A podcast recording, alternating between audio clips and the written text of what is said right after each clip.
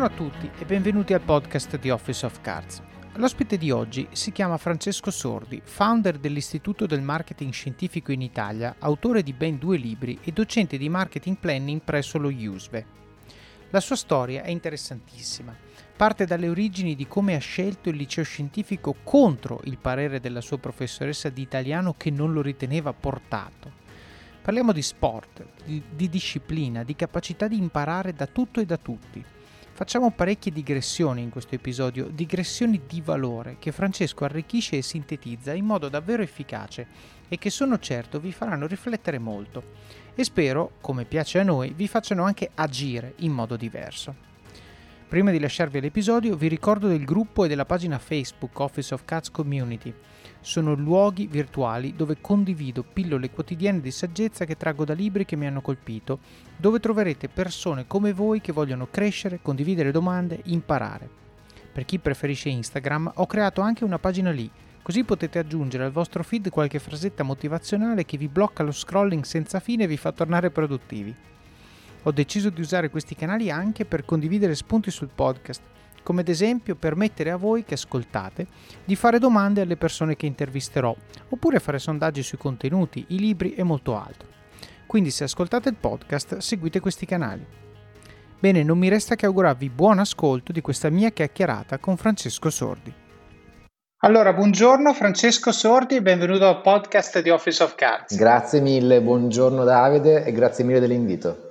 Senti Francesco, io sono sempre convinto di una cosa, che le parole migliori per introdurre una persona sono quelle che arrivano da, da, chi ci conosce, da chi ci ha visti all'opera, da chi ci ha visti lavorare, un po' come se fosse una sorta di feedback. Allora, se io vado sul tuo profilo LinkedIn, vedo questa, questo Enrico Bonetto che sostanzialmente dice le seguenti cose che mi hanno lasciato a bocca aperta e mi incuriosiscono molto relativamente alla chiacchierata che stiamo per fare. Dice ho conosciuto Francesco frequentando un gruppo di marketer indipendenti sei anni fa. Ho trovato copernicano il suo approccio al marketing. La parola copernicano io applausi, bellissima.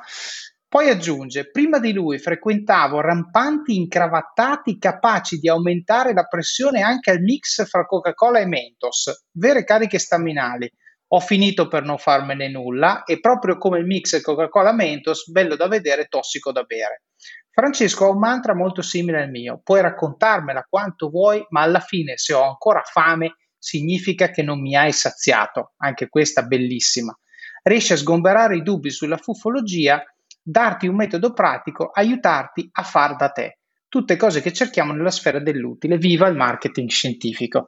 Ma allora io penso questo, no? Penso che tra l'altro lui si autoqualifica come essere stato tuo cliente. Allora, se uno che è venuto da te a prendere qualcosa, che sia un panino al baracchino o che sia un corso di marketing scientifico o quello che vuoi, e definisce copernicano il tuo approccio, zero fuffa, mi ha insegnato a far da me.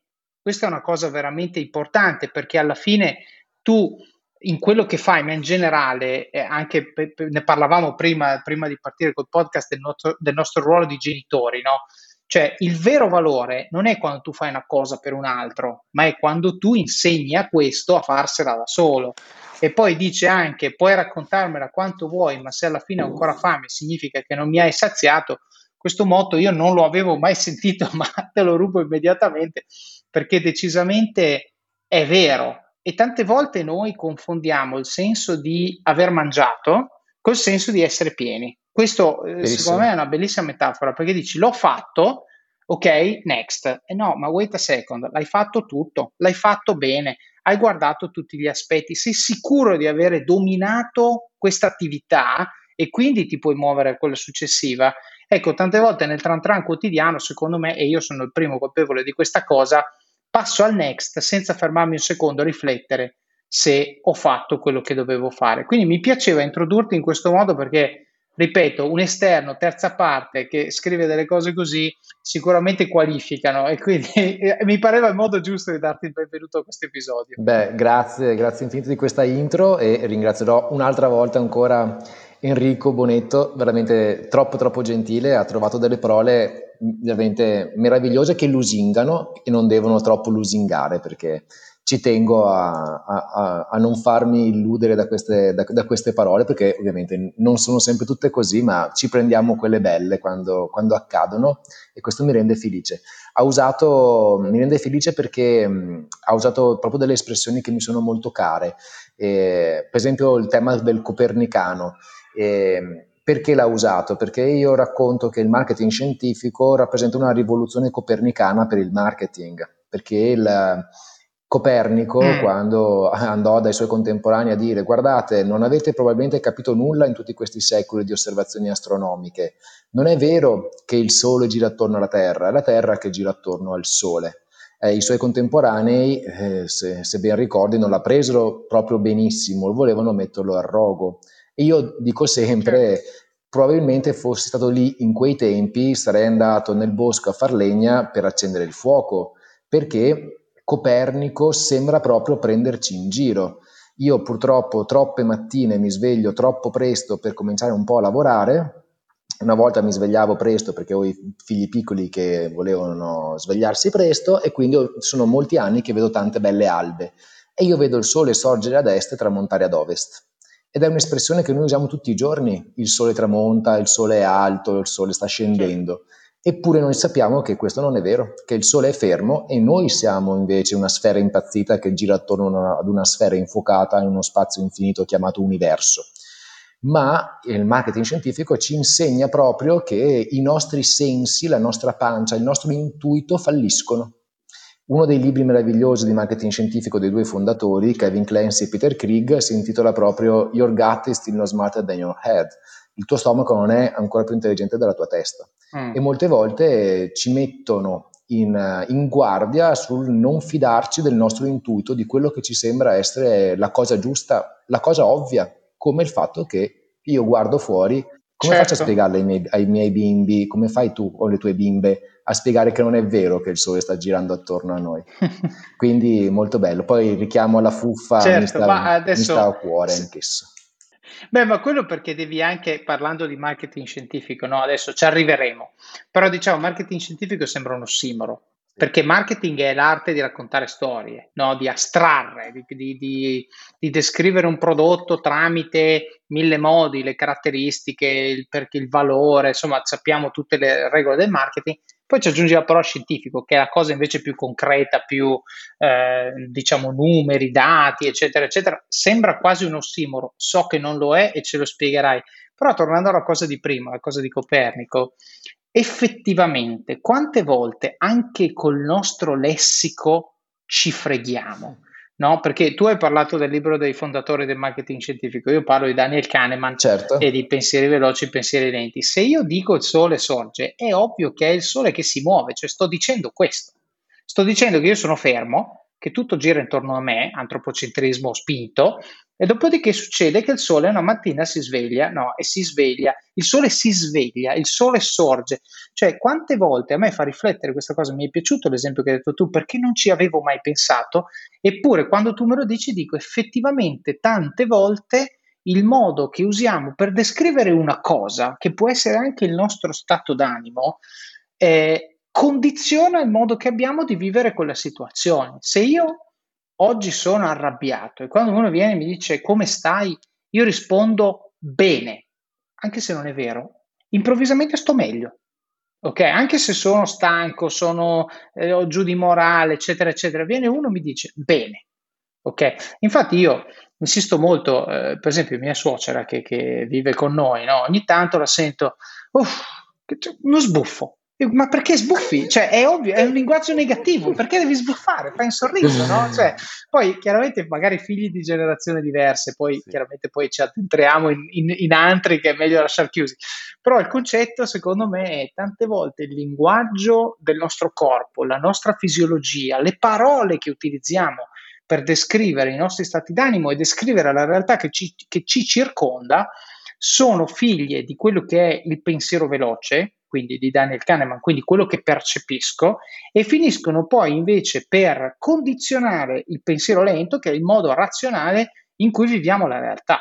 Quindi veramente, cioè, questa parola copernicana ci ha fatto fare questa deragliata che però mi è piaciuta molto e, e secondo me, ripeto, vorrei che tante, tanti di coloro che ci ascoltano, recentemente ho fatto anche un paio di coaching a dei ragazzi che seguono il podcast e, e mi sono trovato a dire loro, ma ti senti come ti stai descrivendo? Perché tu usi de- delle parole che diminuiscono molto eh, il livello di percezione che chi ti sente raccontare te stesso può avere di te Ora io non ti conosco, se tu ti descrivi così, mi viene a pensare XYZ. È vero? Risposta no. E allora cambia modo di descriverti perché altrimenti riesci eh, meno a convincere la persona, la persona che c'è di là. Senti, ehm, allora al marketing scientifico ci arriviamo. Mi interessa tantissimo capire che cos'è e soprattutto capire come ci arrivi, no? Perché se è una rivoluzione copernicana insomma ci vuole Copernico per fare la rivoluzione copernicana, eh sì. no? quindi ci vuole quello che dice mm, forse non è il sole che sorge, ma siamo noi che giriamo su noi stessi e attorno, sole, insomma, attorno al nostro asse e attorno al sole. Eh, però non partiamo da lì, giusto? Cioè Francesco, la storia di Francesco inizia ben prima, inizia su altri tipi di pilastri, quindi ti faccio la domanda che faccio a tutti, da dove viene Francesco Sogni? Beh, allora intanto ci, ci tengo a dire che viene dalla campagna veneta e questo per me è una parte delle origini, delle radici che tendo sempre a raccontare. Nella, nella retro di copertina dei miei due libri c'è scritto Francesco Sordi, virgola, Trevigiano, e dopo racconto altre cose di me. Ecco, l'essere nato in provincia, proprio nella provincia della provincia, in un piccolo paesino eh, in mezzo alla campagna, mi ha fatto scoprire tante cose e io mi racconto sempre così e, e, mi sento sempre anche un ragazzo di campagna quando oggi magari giro un po' per l'Italia per raggiungere diversi nostri clienti, magari anche nelle città più grandi di Roma, Milano. No? E, l'essere un ragazzo nato comunque in periferia mi ha portato a, per esempio, a crescere nei campetti sportivi e io mi, oggi che ho magari uno sguardo un po' più maturo eh, sul mio presente, spero anche sul mio futuro, riesco ad avere anche uno sguardo molto più lucido sul mio passato, no? riesco ad unire un po' i puntini. Ecco, quella, quella gavetta fatta nei, nel campetto del prete, come si suol dire dalle mie parti, no? o al campo eh. dietro, la, dietro la scuola, è stata una grande palestra di vita sicuramente. Io ho sempre amato molto lo sport e sempre lo sport di squadra. E, e, oggi mm. questo mi, mi, caratterizza anche, per esempio, nel mio percorso di aver scelto di non essere più un freelance, ma di diventare un piccolo imprenditore, di costruire un, un team che sia davvero un, un, un team no? e non solo un gruppo di colleghi.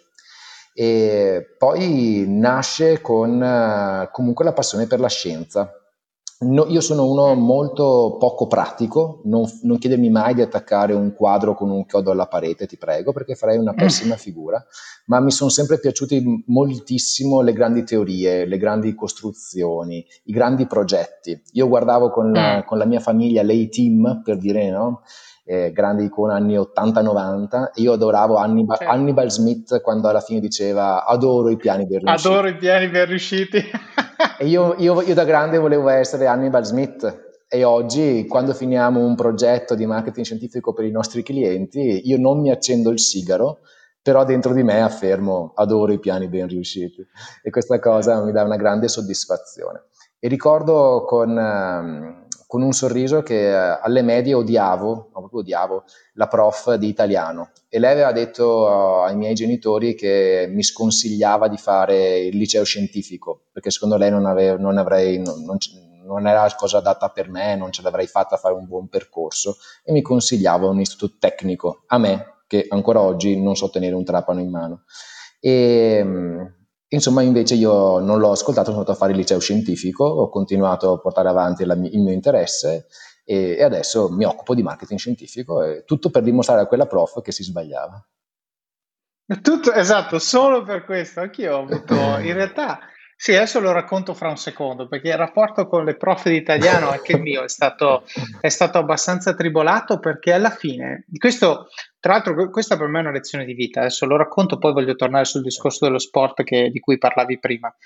E io son, ho sempre avuto nella mia vita, dal maestro delle elementari, eh, poi le medie per me sono state una parentesi abbastanza rapida, non, non ricordo particolari episodi, eh, e poi alle superiori con appunto la professoressa di italiano sono stato caratterizzato dal commento ha il potenziale ma non si applica, ok? In varie certo, salse, certo. ma questo è. E quindi ti penalizzo, ok? E io sostanzialmente ho avuto una reazione di ribellione perché dico scusami, se il compito è fatto bene, adesso a prescindere dal fatto che potrei far meglio, ignora qual è la mia scala. La scala da 0 a 10 non deve essere tarata sull'individuo, la scala è da 0 a 10 e piazzi il mio lavoro sulla scala da 0 a 10 non che il mio 10 può essere meglio del 10 di un altro, perché se fai così mi devi dare 15. Io ragionavo così, ok?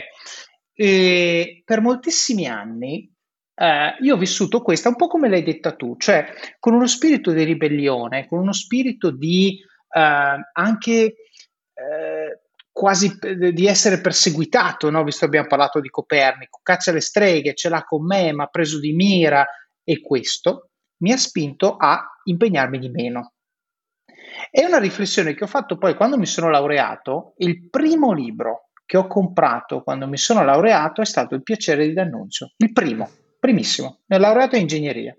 Perché ho detto, credo che per effetto, questo però a 24 anni, certo. credo che per effetto del fatto che ho preso in odio la persona, ho lasciato indietro cose di cui mi pentirò. Questo è stato il pensiero che ho fatto. E quindi mi sono fatto praticamente il programma del triennio dello scientifico per gli affari miei la sera sono partito dal piacere di D'Annunzio perché ricordavo che eh, sarebbe stata una cosa eh, relativamente facile da approfondire, ma poi mi sono letto tutta la Divina Commedia, mi sono letto Foscolo, mi sono letto Leopardi. E studiandola come se il giorno dopo avessi avuto il compito in classe, però l'ho fatto questa volta per diletto. La morale che voglio condividere con chi ascolta è occhio a far influenzare le vostre decisioni eh, relativamente a cosa fate dal contesto che c'è intorno, relativamente a quello che gli altri pensano di voi in quel momento, relativamente alla cosa che state facendo, perché può essere che la vostra reazione di disgusto per una materia, nel mio caso la letteratura italiana, derivi dal disgusto per la persona che ve la impone e non dal disgusto per la materia in quanto tale. Infatti io la letteratura italiana la adoro, eh, nonché voglio dire l'ho studiata, ma nonché la filosofia, nonché, cioè ho recuperato un sacco di roba che alle superiori guardavo di striscio perché avevo avversione per un po' il senso di imposizione e un po' la persona che me, la, che me la imponeva. Mi ritrovo molto in quello che dici tu. Io era da tanto che non pensavo a questo aneddoto, ma me l'hai, me l'hai riportato alla mente. Senti, volevo parlare di sport. Sì. Tu hai parlato di sport, hai parlato di sport di squadra e hai detto che questo ti ha formato molto, no?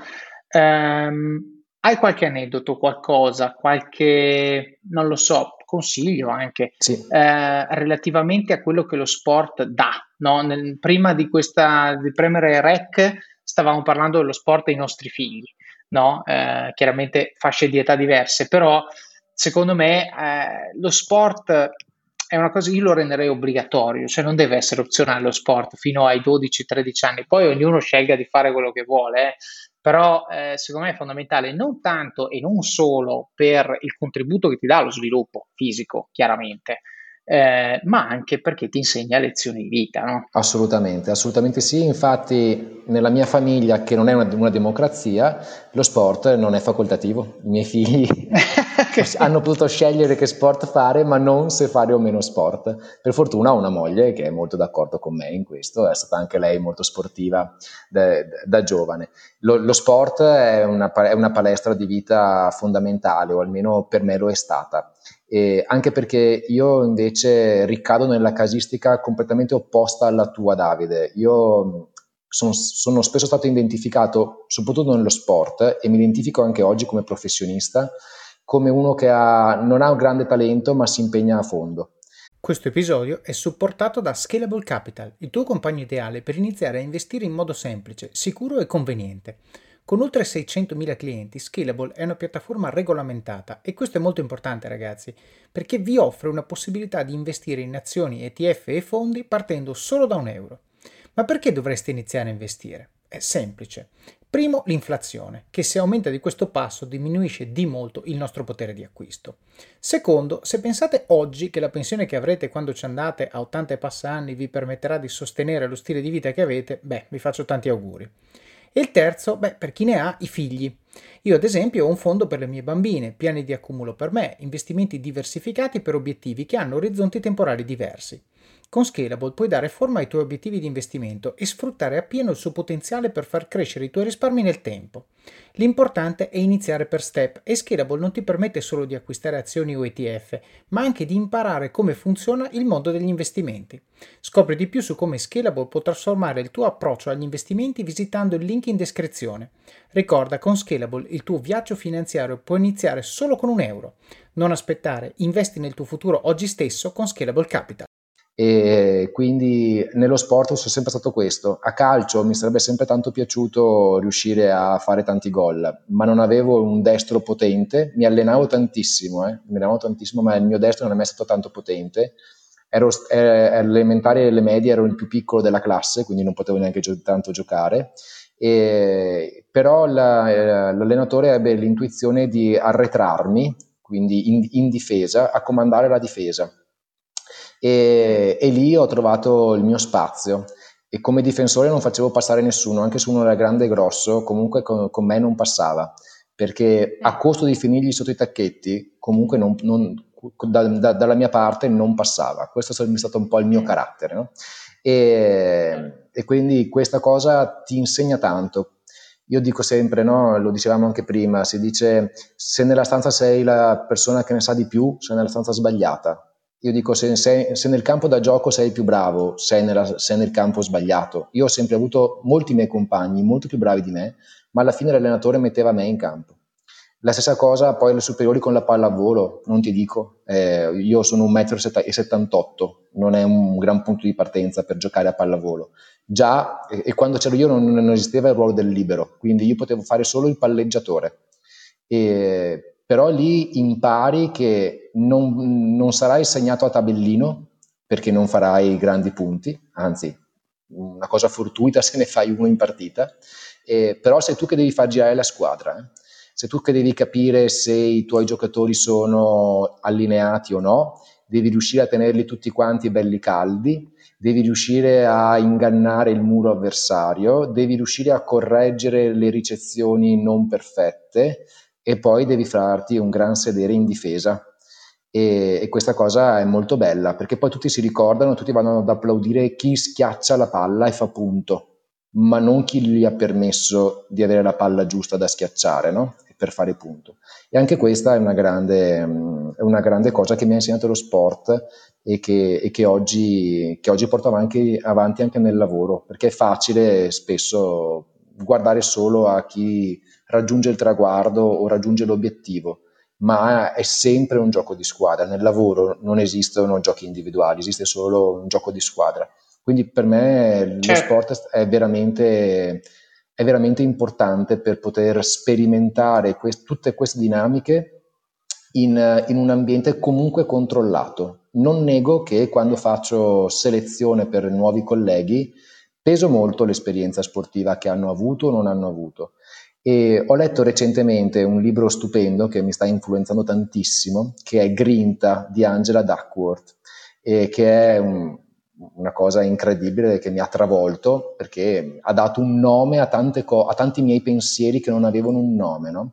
E lei ribadisce scientificamente parlando tutto quello di, che stiamo dicendo, no? l'importanza delle attività non organizzate, secondarie, ludiche, eh, quindi extrascolastiche proprio perché ti insegnano in qualche modo la disciplina, l'allenamento, lo stare sui fondamentali, perché tutti siamo capaci di correre dietro a un pallone, ma poi invece di stare nella postura giusta, di fare lo skip, di aumentare la nostra capacità toracica, di resistere alla fatica, anche quando non stiamo neanche ricorrendo un pallone, stiamo girando attorno al campo. Eh, quella cosa lì ti insegna tanto, ti insegna tanto. Certo, ma guarda, il, il libro della Duckworth, sì, in inglese tra l'altro è grit, sì. che secondo me è una parola che non è esattamente, non significa esattamente grinta, secondo me è leggermente diverso il significato della parola grit. Grit è quello che dicevi tu prima, eh, quando parlavi, quando dicevi io sono un difensore che anche se mi arriva addosso un treno, anche a costo di finirgli sotto i tacchetti non passi. Quella non è grinta, o perlomeno non nel senso italiano, ma è grit, cioè vuol dire io non mollo mai. Sì, sì. Cioè, io, io sarò, sicuramente non sarò il più bravo, sicuramente non sarà, ma sarò il primo che arriva e l'ultimo che va via. Questo proprio in, inamovibile. E se tu hai questo atteggiamento, effettivamente nella vita paga. Un'altra cosa che hai detto mi interessa molto, che è quella di dire eh, se non sei quello che fa punto, non prendi gli applausi. Questo secondo me ha un effetto interessantissimo sulla psiche perché tu impari a non avere bisogno di external validation per quello che fai. Questo è molto importante perché tu hai un sacco di, eh, cioè tu vedi l'attaccante, no? l'attaccante, adesso mi viene in mente Cristiano Ronaldo, cioè, quando sbaglia una cosa, cioè, tu vedi proprio la rabbia, l'odio, eh, la frustrazione, perché lui ha bisogno di quello, cioè ha bisogno di mettere la palla in porta per stare bene. Ok, il che vuol dire che ha dei picchi di altissimo quando la mette dentro e dei picchi di grande rabbia quando non la mette dentro. Invece tu hai il resto di questi dieci giocatori che giocano intorno a Cristiano Ronaldo che chiaramente vivono molto più equilibrati perché la partita è fatta di tante cose, fatta la chiusura, la, il passaggio, la cosa. E questo secondo me è, è molto importante perché nella vita purtroppo io penso al passaggio fra l'università e il mondo del lavoro. All'università tu hai ogni due o tre mesi il compitino, l'esame, la cosa con un feedback numerico, proprio, cioè, è la cosa più bella del mondo, no? Ma proprio, hai fatto bene 30, hai fatto male 18 oppure non passato. Ecco, Invece nel mondo del lavoro non è così. Nel mondo del lavoro magari fai un progetto di un anno, due anni prima di, di ricevere qualsiasi tipo di, se vuoi, eh, riscontro numerico, riscontro oggettivo, la promozione, l'aumento, anche banalmente il bravo del capo, non lo so, o, o il, il 5 su 5 nella valutazione annuale. E, e questo è un problema perché nel momento in cui per 5 anni ti ho addestrato ad avere un, un treat eh, come, come, i cagnolini ogni tre mesi, poi improvvisamente ti dico, sai cosa c'è? Adesso non, non ne avrai neanche uno per due anni. Eh sì. E quindi se non hai la capacità di vivere del tuo feedback, cioè di essere contento del tuo operato e anche di cavartela con un bravo, perché quando tu banalmente hai fatto l'assist della Madonna, gli applausi comunque li prende quello che ha fatto il gol, ok? Però quello che ha fatto il gol viene e ti ringrazia tipicamente e dice hai fatto un assist della Madonna e quello per te deve essere sufficiente il bravo del collega che l'ha messa in porta no? e questo secondo me ti aiuta a essere molto più come dicevamo prima avere livelli di energia livelli di umore livelli di performance alti e stabilmente alti invece che avere il picco e poi il down perché chiaramente il picco e il down oltre a fare un sacco di fatica però se becchi due o tre down consecutivi poi entri in dei loop che tendono a essere autodistruttivi, proprio perché l'unico modo per uscirne è fare gol, mentre se tu invece sei eh, in un picco di down per qualsiasi motivo, l'infortunio o la cosa, eh, ma sei uno che eh, diciamo vi, vive di auto self scusa, di autovalidazione, ecco che ti tiri su da solo, cioè come sei venuto giù ti tiri su eh sì. senza aiuti esterni. Sì, perché l'adrenalina crea dipendenza, eh? è come una droga sintetica e quindi, come dici tu, se, se, te ne manca vai estremamente in down e ne hai sempre bisogno, sempre di più. Invece uno spirito di autoproduzione di adrenalina indipendente dai fenomeni esterni è quello che ci può permettere di andare avanti più, più a lungo, sicuramente, anche perché poi la, la, vita, il lavoro, la vita in generale non, non ci porta sempre a far gol ma neanche una gol ogni, una volta ogni tre azioni, no? Si dice se cadi sette volte rialzati otto, eh, ma in pochi riescono a rialzarsi dopo sette cadute, soprattutto se tu sei abituato a, a fare sempre gol. Quindi la sconfitta aiuta e non dipendere dalle vittorie aiuta e trovare dentro di sé le energie e non la validazione altrui è importantissimo, è importantissimo ed è una cosa che si si scopre di più da, in, in, età matura, almeno per me è stato così, però si coltiva fin da piccolo e infatti io sono un genitore molto rompiscatole su questo perché ci tengo che i, i miei bimbi possano avere l'opportunità di trovare dentro di sé no? e non dipendere da quello che mi ha detto lui col, da, o dal risultato degli altri compagni piuttosto che dalla performance del singolo giorno. Sono aspetti importanti per la crescita sana di una persona. Certo, tra l'altro tu hai citato il libro di Angela Duckworth che metteremo nelle show notes, eh, io ne consiglio anche un altro che è il libro che si intitola, eh, credo che si intitoli Mindset eh, di Carol Dweck. Eh, questo è un libro che sostanzialmente racconta, eh, faccio la sintesi in un minuto, eh, come sostanzialmente il mindset, cioè l'approccio che le persone hanno, diciamo, alla vita e poi in generale al lavoro, a ciò che fanno, anche allo sport, può essere di due tipi, eh, growth o fixed. Cosa vuol dire growth? Vuol dire che io penso che quando una cosa non la so fare, devo solo imparare a farla e poi la faccio. Chi invece è fixed pensa che se non la so fare, non la so fare quindi basta, fine, finita lì. Ecco, chiaramente svelo l'assassino, vince il growth mindset, certo. nel caso non l'aveste capito, eh, però eh, la cosa interessante è che eh, Dweck ci descrive come veramente lo sport e la musica fa questi due, questi due paralleli, aiutano a sviluppare il growth mindset, perché chiaramente la prima volta che ti metto un campo di calcio, un campo di pallavolo, ti metto una racchetta a ping pong in mano, tu non la sai neanche tenere in mano, cioè sei totalmente incapace e ci sta, ma è il modo in cui tu sviluppi le capacità tramite la disciplina, la resilienza, il grit, come eh, dicevamo prima, di, di, fare la cosa scomoda, la cosa che non ti viene finché non ti viene, che ti rende, eh, diciamo, rende elastico anche il muscolo nel tuo cervello che ti, quello che, che, devi usare quando devi imparare una cosa nuova. La prima volta che impari un movimento nuovo non ti viene, la prima volta che ti metti a guidare la macchina non ti viene, sei tutto scordinato.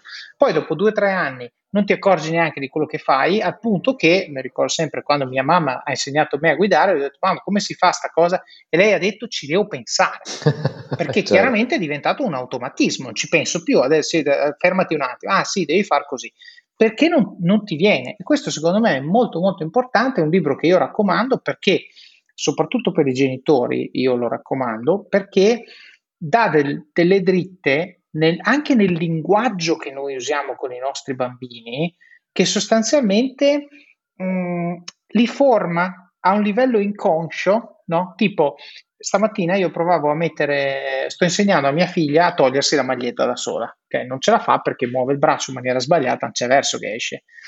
E allora non sono capace, aiutami tu. Io ho detto, proviamo tre volte, tre. Se non ci riesci per tre volte, te la tolgo io. Ok? La terza non ce l'ha fatta, eh? ma c'era quasi arrivata. Allora gli ho detto, facciamo così, tutte le mattine proviamo tre volte e poi te la tolgo io. Ora non dico che il mio metodo è giusto, però dico intanto il giving up te lo concedo dopo tre tentativi. Se per caso uno di questi tre va a buon fine, farò un'esultanza da, da gol alla finale dei mondiali e lei troverà quella scarica di adrenalina che dici, cavolo, mi sono messo a provare, effettivamente non è così difficile. Io ragiono così, no? E poi non so tu che hai qualche anno di vantaggio su di me nella sfida parentale, come l'hai gestita il togliere la maglietta. Però. No, ma guarda, è esattamente la, la stessa scuola che utilizzo anche io, ma che, che, è l'unica giusta. È come quando si dice non preparare la strada per i tuoi figli, prepara i tuoi figli per la strada, no? Per la strada non è che dobbiamo prepararli al Bronx, ma ad arrangiarsi a fare le cose. Ed è anche il motivo per cui tante volte i genitori si lamentano perché dei soggetti esterni autorevoli, ad esempio l'allenatore piuttosto che un, un, maestro, una maestra con cui c'è un particolare feeling, ottiene dei risultati maggiori e migliori rispetto ai genitori. Ma caspita, ma te l'ho detto io, no? Ma perché con me non fai così? È perché tante volte il genitore è un po' portato no? a, a dare qualche cosa in più, a non dare scorciatoie. E, e, invece l'allenatore non può e non si sente di farlo e il ragazzo o il bambino non è neanche nell'atteggiamento emotivo di andare a chiedere, per cui dice mi tocca arrangiarmi, no?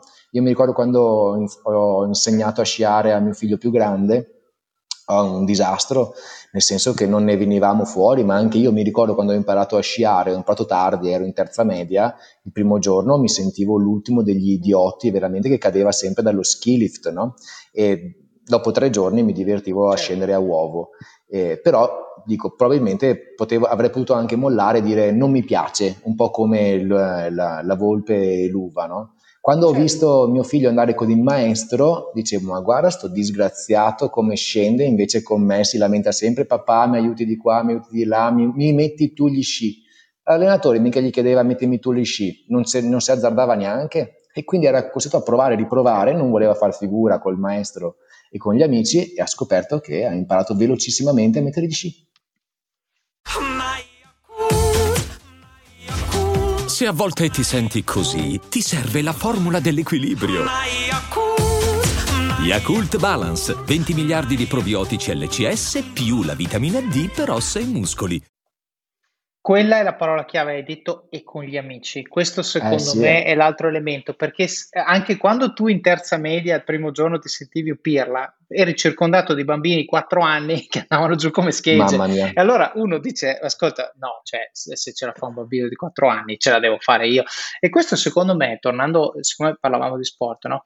secondo me questo è un altro degli effetti positivi Ecco, adesso voglio unire i puntini, fare challenge anche, una cosa che hai detto prima perché l'ho lasciata passare, ma io sono sempre, eh, diciamo, in un, in un mindset eh, strano, sono ambivalente rispetto alla frase della stanza, no? Se sei la persona più furba nella stanza, se nella stanza è sbagliata, può essere vero. Io però sostengo anche che se sei la persona più furba nella stanza, sarebbe tuo dovere, finché sei nella stanza, cercare di elevare il livello della stanza. Ok, quindi non dire me ne vado, arrangiatevi, ma dire vi porto su, poi casomai me ne vado, però almeno eh, ho, ho, lasciato un contributo positivo. Ecco, secondo me una delle metafore importanti che ci portiamo dietro dallo sport è il fatto che il learning è a 360 gradi, perché tu impari dall'allenatore, ma impari anche da tutti quelli che ti stanno intorno, che stanno facendo quello che fai tu e alcuni di loro lo fanno meglio, è inevitabile ok? E quindi o magari non fanno meglio il, tutto, ma c'è quella cosa che fanno meglio, c'è quello che tira più forte di te, quello che corre più, più veloce di te, quello che ha il passaggio preciso, quello che vuoi. E quindi la, la capacità di, di andare ad assorbire questa cosa, quindi di guardare con umiltà relativamente a uno che è palesemente più bravo di noi a fare una cosa e però dire wait a second, perché la fa meglio di me? No? Perché perché lui vince e io perdo? Perché lui corre veloce e io no? Poi magari in alcuni casi sono limiti fisici, cioè lui è Usain Bolt, io no, non correrò mai veloce come lui. Vabbè, ci sta, lo accettiamo. Però nel momento in cui lui è marginalmente meglio di me, eh, nel momento in cui eh, diciamo quello che fa non è fantascienza, semplicemente lo fa meglio di me, può essere talento, e va benissimo, però può essere anche che c'è un tipo di esercizio, un tipo di movimento, un tipo di allenamento ah, che io non ho ancora ingranato e quindi nel momento in cui magari io mi affianco, dico provo, me lo insegni, me lo fai vedere, l'allenatore in quel momento sta guardando un'altra cosa e io sto imparando una cosa da un peer.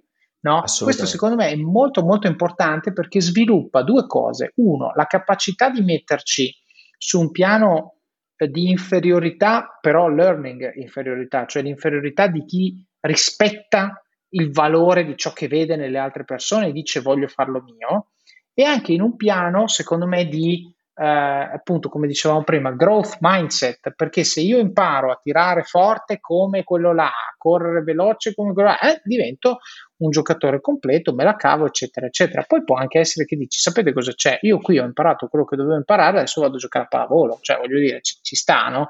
Però, però l'ho fatto dopo che mi sono applicato, l'ho fatto dopo che ho capito effettivamente dove era il mio limite, dopo magari che ho capito che comunque lo sport, questo qua, il calcio non mi piace, quindi ci ho provato due o tre anni, non mi piace, cambio. Così va bene, quello che non va bene, come hai detto tu, è ci ho provato un giorno, mollo. Ecco, questo è assolutamente sbagliato. Assolutamente sì, infatti dico sempre che viviamo in una, immersi in troppa letteratura sulla leadership e sull'importanza di essere leader e, troppo poco abbiamo scritto e letto sulla followership, cioè sul fatto di diventare follower, ma non follower come colui che si mette e copia, ma colui che con umiltà si mette dietro a chi oggettivamente gli è davanti, con l'obiettivo di guardare, rubare con gli occhi, imparare e, e, fare, e fare strada.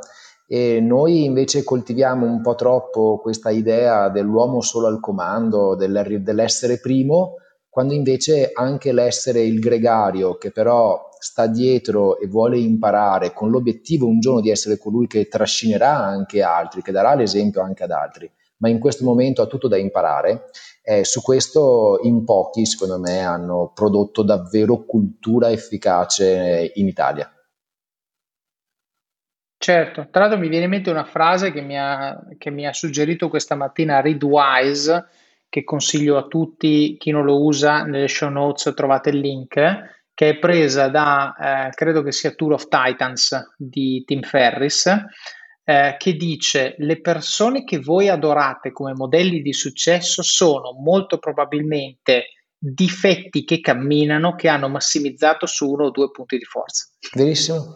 Questo, no, perché tu quando vedi, non so, Elon Musk è un genio, ha fatto tutto giusto, eh, non è vero, vatti a leggere la biografia a vedere se ha fatto tutto giusto, però chiaramente ne ha imbroccate due o tre di rilevanti, benissimo, però non ha fatto tutto giusto. E allora appunto, oppure quando si parlava del primo Steve Jobs, quello Bravissimo. che ha creato l'Apple 2, eccetera, eccetera, era una persona intrattabile, è impossibile lavorare con Steve Jobs. Quindi è, è veramente, secondo me, eh, mi viene da dire, humbling pensare che coloro che noi riteniamo semidivinità, ok, dal punto di vista business, che hanno fatto quello che hanno fatto, hanno cambiato il mondo con i prodotti che hanno creato, siano persone come noi, semplicemente che hanno massimizzato, infatti queste persone, Elon Musk, Bill Gates, Steve Jobs, sono persone che erano ossessionate, ossessionate da, un, da una cosa al punto che facevano come fai tu, ero il primo a entrare in campo, l'ultimo a uscire in campo, ero quello che si faceva sulle maniche più di tutti perché quel problema finché non è risolto a costo di addormentarmi sulla tastiera io non lo mollo. Ok, questo infatti su Bill Gates ci sono degli aneddoti pazzeschi. Va bene, senti, um, siamo arrivati al liceo, qui stiamo parlando da tre quarti d'ora, siamo arrivati al liceo. Benissimo, però secondo me abbiamo toccato veramente dei punti utili, utili a tutti. Allora, fai il liceo scientifico perché vuoi fare il dito medio alla professoressa. Esatto. Sì. E, poi? e poi mi iscrivo all'università, alla IULM, eh, il corso di laurea in relazioni pubbliche e pubblicità, eh, mi ispirava molto il tema così della comunicazione, mi piaceva il mondo della pubblicità e pensavo di avere anche una qualche vena creativa. Ho scoperto che non, non ne ho neanche un grammo di, di, di, quella vena creativa che pensavo di avere, eh, però mi appassiono a, alla parte strategica e decido che da grande farò lo strategic planner perché mi raccontano di questo magico soggetto che in agenzia prende il brief e poi trasf- e, e determina la strategia di comunicazione. E io mi sono innamorato perso di quella, mm. di, di, di quella figura. Infatti per la prima volta all'università davvero mi metto a studiare seriamente. Il liceo l'ho fatto un po' con... Uh, con, eh, con, leggerezza, diciamo così, c'erano anni in cui c'erano cose che mi interessavano più della, della scuola, ecco, lo, lo, sport era una di queste, invece all'università ci do dentro perché il, mi, mi, brucia, mi, mi, brucia, la voglia di, di, di, imparare a fare quel mestiere lì, quindi mm. mangio tutto quello che mi danno da mangiare in termini di libri, di workshop, di eventi e, e, e qualsiasi. Poi esco con, uh, con il mio titolo di studio dopo quattro anni e voglio, voglio, fare lo, strategic eh, planner, ma non voglio andare a Milano. Tipicamente invece tutte le agenzie che avevo conosciuto erano lì e voglio provare a giocarmi nel mitico nord-est dei capannoni dove sono nato perché mi piace mantenere le mie radici. E per sei mesi prendo porta in faccia, eh, non mi rispondono assolutamente ai miei CV in formato europeo e nessuno mi dà neanche una chance come stagista, neanche nessuno mi risponde a, alle email, non mi, non mi, convoca, finché trovo uno stage, ah, sono, sono, arrivato a fare le, le, cold mail prendendo le pagine gialle e andando su agenzie di comunicazione, a un certo punto sono arrivato fino alla O e dalla A alla O ne ho passate tante, e alla O uno mi risponde mm. e, e mi offre uno stage per sei mesi a 100 euro al mese e non mi, non, non mi pagavo neanche la benzina ovviamente, e però non, nessun altro mi aveva risposto, quindi comincio ad andare a una piccolissima agenzia di comunicazione e, e, lì comincio a fare la mia gavetta. Dopo sei mesi decidono di tenermi, con, ovviamente con un contratto super mega precario, Coco Pro, come si chiamava. Vado avanti così un annetto, uh-huh. però ri- mi, il titolare mi disse ho capito che lavoro tu vuoi fare, ma qui non ce n'è la possibilità. Però mi piacerebbe darti questa opportunità fra un anno o quando ce la saremo costruita. Eh, però costruiamoci insieme questa possibilità. Dobbiamo cercare dei clienti, fargli capire che cosa fai tu nella vita, che cos'è questo marketing, questo uh, strategic planning e, e, e, convincerli a venderglielo. Quando siamo riusciti a venderglielo, tu puoi farlo. E così, e così comincio anche a fare eh, telefonate, email, eh, giri, a cercare di trovare dei clienti che ci dessero questa opportunità. E le cose sono andate abbastanza bene perché insomma dopo sei anni e mezzo eh, io avevo due colleghi che, che, rispondevano a me e facevamo strategic planning. Questo, questo. Quindi hai creato la funzione che volevi all'interno di un contesto aziendale diciamo, piccolo, padronale, che però diciamo, aveva consapevolezza che il mestiere poteva servire, però dice io non, non posso rischiare così, se te lo crei tu bravo, altrimenti ciao. E tu hai detto, boh, allora io lo voglio creare, mi metto a chiamare i clienti, gli spiego perché hanno bisogno dello strategic planning e dopo un vaffa e dopo due vaffa qualcuno ti ha detto, vabbè dai parliamone, giusto? Esatto, e, e poi mm. insomma son, le cose sono andate bene, ho dimostrato che quello strategic planning in, in, comunicazione, perché allora mi occupavo solo di comunicazione, aveva un bel boost, avevamo preso anche un bel cliente che ci faceva fare dei bei lavori, collaborando anche con agenzie importanti che però non avevano la funzione di strategic planning eh, interno, quindi noi anche se piccolissimi facevamo quel piccolo mattoncino che la grande agenzia non, non poteva fare. E nel frattempo così entrando sempre di più nel mondo delle aziende scopro che oltre alla comunicazione c'è di più, esiste, un mar- esiste il marketing, esistono altre tre leve che, di cui mi avevano parlato sia all'università, ma tanto io avevo in testa la comunicazione strategica e quindi ci badavo poco. Però allora comincio... Quindi tunnel vision, questo problema di tunnel vision, vedevo quella roba lì e ignoravo tutto quello che c'era intorno. E invece quando tu arrivi in azienda e parli di comunicazione scopri che l'azienda non ragiona con le 4P di, di Kotler, no? Eh, Ma va. Eh no, eh, a me non l'avevano detto questa cosa all'università e quindi ho detto, beh, forse è meglio che mi compenso anche quello che non ho imparato, un po' perché non me l'hanno insegnato, un po' perché non avevo avuto voglia di impararlo. E, e quindi comincio in realtà ad affascinarmi da, al tema del marketing e vedo che in realtà chi si occupa solo di comunicazione ha una visione limitata, come giustamente hai detto tu, e quindi anche con il nostro lavoro in agenzia a quei tempi si, ci spostiamo dalla, dal fare solo comunicazione a fare strategia di marketing e sempre inventandoci un mestiere comunque. Alla fine insomma sono rimasto lì. Senti, solo per gli ascoltatori, ti, ti, chiedo un doppio clic perché spieghiamo ad alto livello la differenza tra marketing e comunicazione, perché magari non vorrei che la gente la desse per scontata, no? almeno a livello semantico parliamo della stessa cosa. Hai ragione, la comunicazione è una parte del marketing, possiamo dire che è un quarto del marketing. Il marketing mm. si occupa di definire in maniera organica, coesa, eh, tutte le politiche legate al prodotto o servizio che si offre alla comunicazione, ma anche alle leve del prezzo e dei canali di vendita. Quindi sostanzialmente mm. a me piace dire, perché mi piace parlare in maniera semplice, che il marketing si occupa di definire i giusti prodotti, di, rec- di venderli nei canali giusti al prezzo giusto e anche alla fine di raccontarli nella maniera migliore. Purtroppo noi viviamo in un contesto in cui la percezione del marketing è schiacciata sulla comunicazione. Pensiamo che marketing sia fare lo storytelling, sia raccontare i prodotti.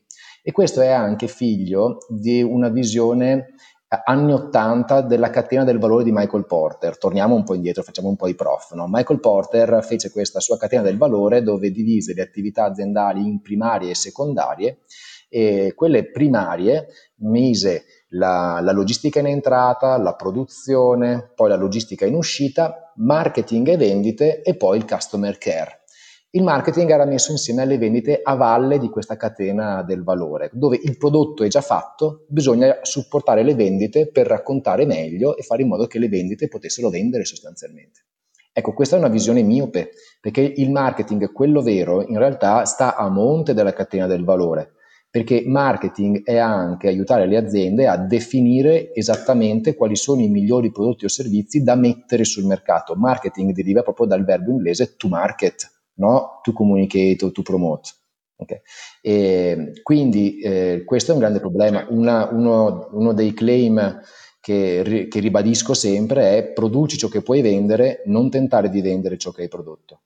E invece noi al 90% pensiamo che il marketing sia aiutare le aziende a tentare di vendere ciò che hanno prodotto. Invece il marketing, quello vero, è certo. aiutare le aziende a produrre ciò che possono Ma vendere. Infatti... E adesso un bel caffè finito. Perché rischiare di rimanere senza caffè quando puoi abbonarti a Caffè Borbone? Prezzi vantaggiosi, costi di spedizione inclusi, tante possibilità di personalizzazione e l'abbonamento lo sospendi quando vuoi. Decidi tu la frequenza, la qualità, scegli tra le cialde e capsule compatibili e crea il tuo mix di gusti e miscele. Mai più senza caffè con l'abbonamento Caffè Borbone. Tutte le info su caffèborbone.com. Eh, cioè, sei d'accordo con me quando dici, quando io dico sempre la funzione numero uno del marketing è ascoltare non è parlare.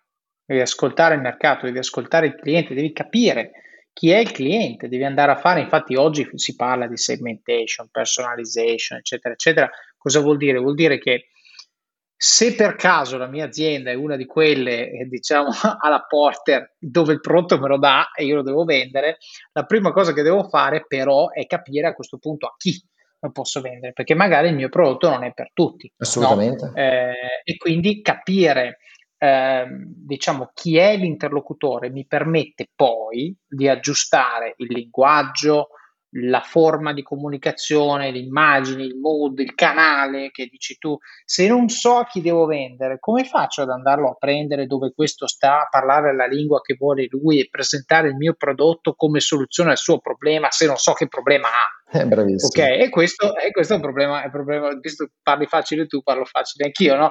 Quindi io dico sempre, se, se tu, quando vengono da me, no, nel, nel, mio libro In Office of Cards ho, ho, scritto quella che io ritengo essere una buona risposta alla domanda, vendimi questa penna di, di Jordan Belfort nel lupo di Wall Street, no? Che eh, mi devi parlare di quanti megabyte, io mi ricordo sempre l'iPod, no? Tutti, è stato il primo lettore? No era il miglior lettore? No. Era il più piccolo? No. Però tutti gli altri, oh, 6 giga di RAM, che poi erano 100 mega all'epoca, poi c'ha la, l'hard disk, megahertz, processore. Steve Jobs dice mille canzoni nella tua tasca. Punto. E con questo è un oggetto bello perché? perché il problema della gente non era lo voglio o non lo voglio, ma era non, non relaziono ciò che io associo all'oggetto, che è la canzone, con l'unità di misura in cui tu mi dici, scusatemi la metafora, quanto ce l'hai lungo, perché 2 giga o 4 non mi è evidente. Ok, se però tu mi dici mille canzoni, mille canzoni lo capisco cos'è. Dieci eh, canzoni per ogni CD all'epoca, questo era, eh sì. fai tu la matematica di quello che ci sta dentro. Ecco, questo secondo me è molto molto importante, come dici tu, sono d'accordo con te che molte aziende lo schiacciano verso la fine, cioè questo è ragazzi, adesso andate e vedetene tutti, eh, però questo, questo non funziona perché manca quella retroazione che permette a, a, diciamo, a quando io faccio il mio storytelling, io ho un feedback, perché parte il feedback di vendita, ho venduto o non ho venduto, ok,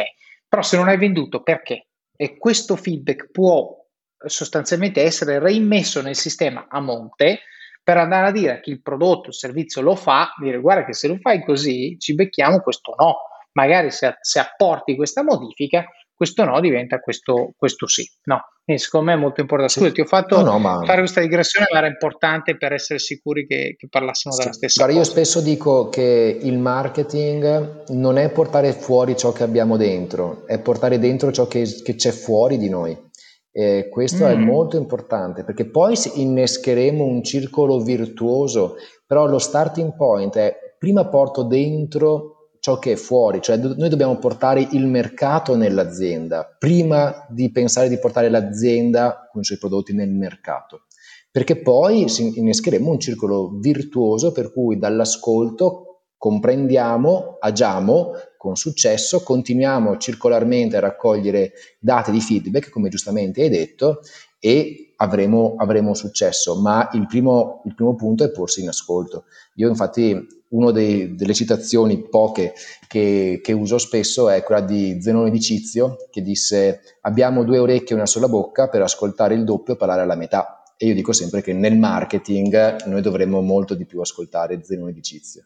Certo, tra l'altro, eh, volendo astrarre anche questo concetto, abbiamo parlato di aziende, se qualcuno fa marketing c'è già, secondo me, mezzo libro scritto nel, con gli ultimi 5 minuti di podcast, però se uno fa contabilità, cioè una cosa che non c'entra niente, tutto quello che abbiamo detto può essere astratto anche nella crescita personale, cioè faccio, sto facendo una cosa che voglio fare bene. Ok, allora, step 1, devo capire, devo definire cosa vuol dire farlo bene, no? Che nel caso del marketing è vendere il prodotto. Però, ok, ho capito come farlo bene. Step 2, cerco un modello di riferimento. Che cosa vuol dire? Vuol dire ascolto, no? Cerco un modello di riferimento, valuto chi è bravo, chi è che fa bene questa cosa. Lui, bene. Andiamo a capire come la fa lui, quindi torniamo a Zenone, ascolto, studio, guardo, chiedo, chiedo feedback, ma come lo fai, come non lo fai, eccetera, eccetera. E intanto sto zitto, sto zitto e faccio, provo. L'unica cosa sono domande. Dopodiché provo, mi metto alla prova, imparo, torniamo a tutto quello di cui parlavamo prima per lo sport e poi di nuovo valuto il feedback. L'ho fatto, come l'ho fatto? L'ho fatto bene, l'ho fatto male e poi ritorno a modificare, che sia un comportamento, che sia un, non lo so, eh, come mi è venuto il piatto di pasta stasera, che sia qualsiasi cosa, deve essere assolutamente, eh, diciamo, sequenziale e ad anello chiuso, uso una metafora ingegneristica, no? ad anello chiuso, con una retroazione. Non hai finito finché non hai un feedback. Questo è. Il feedback è, sei bravissimo, sai cosa ti dico io? Vai a cercare uno che ti dica che non sei bravissimo. Perché anche il feedback, se è bravissimo, non mi serve, cioè senso, prendo atto, sono certo. contento, benissimo, ma posso migliorare. No? Cosa faresti di diverso? Io faccio sempre queste domande a tutti. Mia moglie ormai è, mi odia perché alla fine, anche quando mi ha detto, oh, questo piatto è meraviglioso, io sono lì bello, contento e tutto, e poi dico, cosa faresti di diverso? Cosa, cosa possiamo, come possiamo evolverlo? Perché la stasi è l'inizio della fine. E io dico, no, dobbiamo portarlo avanti questo piatto, questo progetto, questa campagna e, e, il fatto di averne fatto una giusta mi dà vento in poppa per fare quella dopo. Non ok, adesso basta, questo è il playbook, lo eseguiamo, perché appena tu hai il playbook giusto, l'avversario lo copia e a quel punto sei di nuovo dove eri prima. Ok, invece se tu continui a spingerlo sto playbook e nota bene, non sto parlando del playbook aziendale, sto parlando del tuo playbook day to day, delle flessioni che fai la mattina, della dieta che segui, eccetera, eccetera. Questo è quello che ti porta avanti, ok? Continuare ad aggiustare il comportamento perché? Perché o cambi tu, o cambiano i tuoi obiettivi, o cambia il contesto in cui sei, ma se cambiano quelle cose e tu non cambi, resti indietro. Questo è il punto fondamentale, sì, secondo me. Sì, io infatti dico sempre che mh, mm, non puoi fare bene marketing se tu non fai bene marketing per te stesso, il che non vuol dire fare personal brand, ma vuol dire avere veramente interiorizzato una cultura di marketing, quello vero, che mette il cliente al centro, per cui quello che tu chiami la cultura del feedback è il porsi ogni giorno il dubbio, io sono bravo nella misura in cui creo valore per gli altri. Perché l'essere bravo, avere i miei titoli, aver raggiunto le mie certificazioni, i miei successi, non dice niente di me io, cre- io sono di valore se creo valore per gli altri, perché tu non dici ho fatto il miglior piatto possibile, tu lo chiedi a tua moglie il feedback, perché è tua moglie che deve apprezzare quel piatto, non il tuo egocentrismo che ti fai la foto zenitale da pubblicare su Instagram. Eh, ma questo ci mette in realtà alla mercé del giudizio degli altri e questa cosa un po' ci spaventa, perché io posso dire, tecnicamente parlando, secondo i sacri crismi del marketing scientifico, noi abbiamo fatto un lavoro eccezionale per, per il cliente, ma è il cliente che deve dirmi se ho fatto un buon lavoro e il cliente dirà se ho fatto un buon lavoro se lui ne trae giovamento come persona, come azienda, come team, perché se io ho fatto un lavoro meraviglioso, ma poi per qualche motivo lui non è riuscito a metterlo a terra, a, port- a far evolvere la sua organizzazione, è la responsabilità è mia, non è solo sua, non posso dire io ho fatto bene il mio compito, no? E questa è una, una parte di cultura, di mindset, che è prima di tutto mentale, individuale, io insegno ai miei studenti universitari, gli dico guarda che io faccio con voi 40 ore di lezione e loro lo sanno, poverini, ma gli dico badate una cosa, io almeno 5 volte ogni lezione chiedo domande, dubbi, perplessità, sono stato chiaro? Non ho mai chiesto in 11 anni di docenza universitaria, mai una volta, avete capito? Mm. Eh, e loro non ci hanno mai pensato, ma poi scoprono che in realtà viviamo in un mondo di gente che chiede: Hai capito? No, io sono lì pagato per essere chiaro. Ok? Non, loro sono i clienti, non sono loro che devono capire, sono io che devo mettere nelle condizioni di apprendere. Eh, I clienti paganti, cioè loro pagano, tu sei pagato, è proprio agli antipodi sta cosa. Esatto, però ovviamente nel, già nell'università, io insegno una, in una università privata molto avanti da questo punto di vista, ma diciamo che non è quello il rapporto solitamente, no? Ma io mi penso in quel momento come fornitore dei miei clienti, che sono gli studenti, i ventenni che ho, che ho di fronte che non gliene frega niente di cosa sto facendo io, di quanto grande sia la mia azienda, del mio percorso formativo. A loro interessa, ma questo tizio qua mi aiuta a imparare a fare un mestiere che oggi non so fare? Punto. Certo. Poi quello che ho fatto io nella mia vita, a loro giustamente non interessa nulla. Io mi gioco tutto in quelle 40 ore là.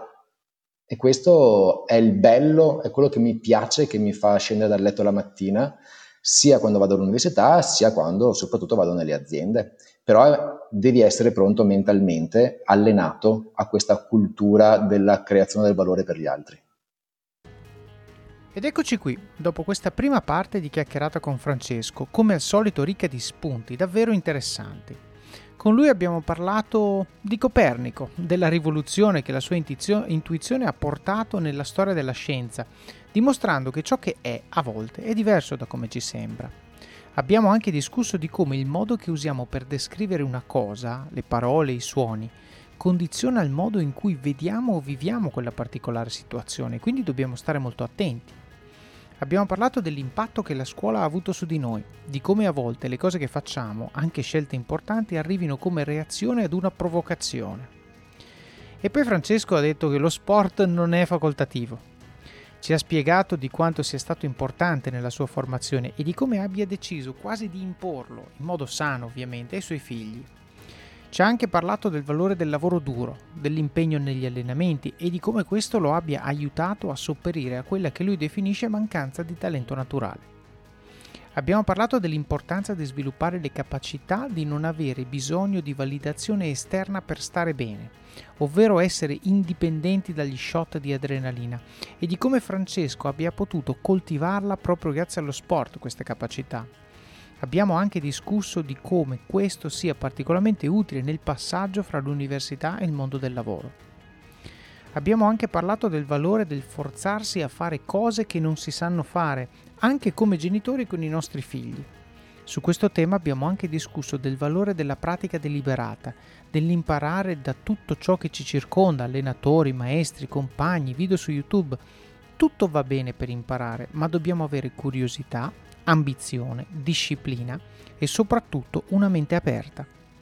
Siamo poi arrivati a parlare delle sue esperienze professionali, della pazienza che ha avuto nel cercare il primo lavoro, dell'approccio metodico nella ricerca, di come sia riuscito poi a crearsi uno spazio e un ruolo dentro la realtà che ha scommesso su di lui. Grande lezione sulla tenacia e determinazione di voler realizzare una propria vision per se stessi in un contesto aziendale. E infine abbiamo chiuso parlando del valore che ciò che facciamo non sia intrinseco, ma vada ricercato nel valore che gli altri danno a ciò che facciamo che non è external validation, è assicurarsi che ci sia allineamento totale fra il bisogno di chi abbiamo di fronte e quello che stiamo facendo per loro. Ascolto e produttività sono le chiavi per vincere questa sfida in tutti gli aspetti della nostra vita. Nel prossimo episodio sentiremo il resto della storia di Francesco, di come ha fondato l'Istituto del Marketing Scientifico e Francesco condividerà anche molti aneddoti per la produttività personale, davvero un episodio da non perdere. Passiamo ora al supporto, la fase in cui siete voi i protagonisti e in cui dimostrate con pochi e semplici ma significativi gesti quanto impatto abbiano questi contenuti nel vostro quotidiano e quanto sia importante per voi che il podcast continui a crescere. Quindi come fare?